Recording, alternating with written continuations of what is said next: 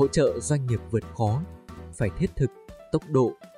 Hàng loạt thống kê cho thấy, chưa bao giờ hoạt động tại doanh nghiệp lại khó khăn như hiện nay. Để giải quyết thực tế đã nêu, nhiều ý kiến cho rằng các giải pháp hỗ trợ cần phải thiết thực, tốc độ. Báo cáo mới đây của Bộ Lao động, Thương binh và Xã hội cho thấy, số doanh nghiệp gặp khó khăn phải cắt giảm lao động là 8.644 doanh nghiệp, trong đó 27,4% là doanh nghiệp FDI, 72,18% doanh nghiệp ngoài nhà nước, 0,39% doanh nghiệp nhà nước. Trong đó, vùng Đông Nam Bộ, thủ phủ của các nhà máy sản xuất hàng hóa xuất khẩu cung ứng cho toàn cầu là nơi có số doanh nghiệp phải cắt giảm lao động nhiều nhất, chiếm đến 66,75%, vùng đồng bằng sông Hồng 12,4%, Bắc Trung Bộ và Duyên Hải miền Trung 7,75%, còn lại giải rác ở các tỉnh thuộc vùng Tây Nguyên và miền núi phía Bắc. Đã có hơn 500.000 lao động bị ảnh hưởng việc làm, số thôi việc, mất việc làm lên tới 279.409 người chiếm 54,79% lao động bị ảnh hưởng, 195.039 bị giảm giờ làm, hơn 17.003 người nghỉ không lương, số lao động tạm hoãn hợp đồng lao động là 8.346 người. Và trong tổng số 279.409 lao động thôi việc, mất việc làm, ngành dệt may là 68.782 người, da dày 31.653 người, sản xuất linh kiện và sản phẩm điện tử là 45.075 người. Theo Bộ Lao động, Thương binh và Xã hội, các doanh nghiệp thiếu đơn hàng là do kinh tế các nước gặp khó khăn, lạm phát cao, chính sách tiền tệ thắt chặt nên sức mua sụt giảm, đặc biệt là nhu cầu về các mặt hàng thời trang quần áo, giày dép, thiết bị điện tử cá nhân. Nhiều doanh nghiệp trong nước gặp tình trạng hàng tồn kho nhiều không xuất được, không có đơn hàng mới. Việc cắt giảm lao động trong các doanh nghiệp hiện nay chủ yếu là vì lý do kinh tế, khó khăn ở việc tìm kiếm, phát triển thị trường nước ngoài, doanh nghiệp gặp khó khăn tập trung vào doanh nghiệp công nghiệp chế biến, chế tạo ở một số ngành như dệt may, da dày, sản xuất và lắp ráp linh kiện điện tử, chế biến gỗ. Thực tế cho thấy, chưa bao giờ những ngành đóng góp kim ngạch xuất khẩu lớn cho nền kinh tế như dệt may, da dày, chế biến gỗ, sản xuất, lắp ráp linh kiện điện tử lại khó như lúc này. Thông tin với báo chí, bà Phan Thị Thanh Xuân Phó Chủ tịch Hiệp hội Da dày, túi sách Việt Nam Lefaso cho biết, mức độ sụt giảm đơn hàng của ngành hiện khoảng 30%, phản ánh đúng tình trạng kinh tế hiện nay. Thiếu đơn hàng dẫn tới doanh nghiệp gặp khó, lao động thiếu việc làm, thiếu vắng đơn hàng xuất khẩu, những nhà máy, công xưởng không còn sáng đèn liên tục, phải cắt giảm giờ làm. Đã có những doanh nghiệp quy mô vào chục ngàn lao động phải cho lao động nghỉ việc vì không thể gồng gánh nổi.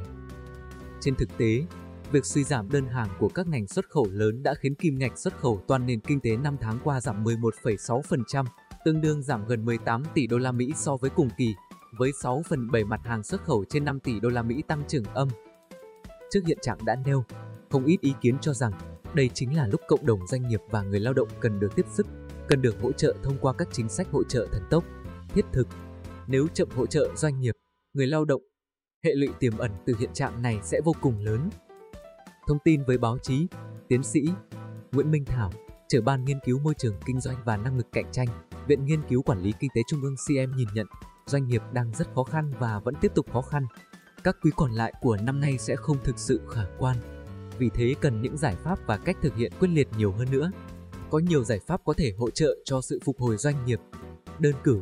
Bộ Tài chính đề xuất chính phủ và chính phủ trình Quốc hội về việc giảm thuế VAT 2%. Đây là một trong những giải pháp doanh nghiệp đánh giá tốt nhất bởi nó đi ngay vào cuộc sống và doanh nghiệp trực tiếp được hỗ trợ. Tuy nhiên, vấn đề ở đây là phải thực hiện sớm nhất có thể, còn nếu chậm trễ mức độ hỗ trợ cho doanh nghiệp sẽ bị hạn chế rất nhiều. Bởi vậy, gói hỗ trợ thuế VAT này cần sớm ban hành. Cũng theo bà Thảo, theo khảo sát có tới 70% doanh nghiệp nói 70% khó khăn của họ gặp phải đến từ những thủ tục hành chính nhiều khê, dườm già. Việc này chính phủ và các bộ, ngành có thể xem xét, tháo gỡ cho doanh nghiệp. Bởi đây là điều có thể thực hiện ngay không cần huy động nguồn lực tài chính từ ngân sách. Xoay quanh vấn đề đã nêu, tiến sĩ Phan Đức Hiếu Ủy viên thường trực Ủy ban Kinh tế của Quốc hội cũng cho hay, trong bối cảnh khó khăn bùa vây, rất chia sẻ với chính phủ và các bộ, ngành, các địa phương trong việc tìm KIE giải pháp để hỗ trợ doanh nghiệp cho phù hợp nhất, nhất là khi nhu cầu cần hỗ trợ của doanh nghiệp thì nhiều mà nguồn lực còn hạn chế, chưa kể sẽ khó có giải pháp cho tình hình đơn hàng. Theo ông Hiếu, đã có rất nhiều kiến nghị, giải pháp đã được đưa ra, nên chọn một số giải pháp, đó là mong muốn chính phủ hỗ trợ chi phí, dòng tiền để doanh nghiệp cầm cự được trong bối cảnh khó khăn, chờ đến khi thị trường phục hồi. Ngoài ra, với những vướng mắc về pháp lý, về mặt thể chế mà doanh nghiệp đang gặp phải, khiến cho hoạt động kinh doanh không thể tiếp tục được triển khai, một số hoạt động kinh doanh lại bị đình hoãn vì cơ chế, thì phải có giải pháp xử lý dứt điểm như những bất cập về đăng kiểm, quy định về phòng cháy chữa cháy. Trước đó, để hỗ trợ doanh nghiệp vượt khó, Hiệp hội Gỗ và Lâm sản Việt Nam VForest đề xuất chính phủ có chính sách cho doanh nghiệp ngành chế biến gỗ và lâm sản giãn nợ đến hạn từ 6 tháng đến 12 tháng, có gói tín dụng đặc thù từ ngân hàng chính sách xã hội để doanh nghiệp trả lương cho công nhân trong năm 2023. Có chính sách cho doanh nghiệp ngành chế biến gỗ và lâm sản được lùi thời gian nộp bảo hiểm xã hội, không tính lãi trong năm 2023.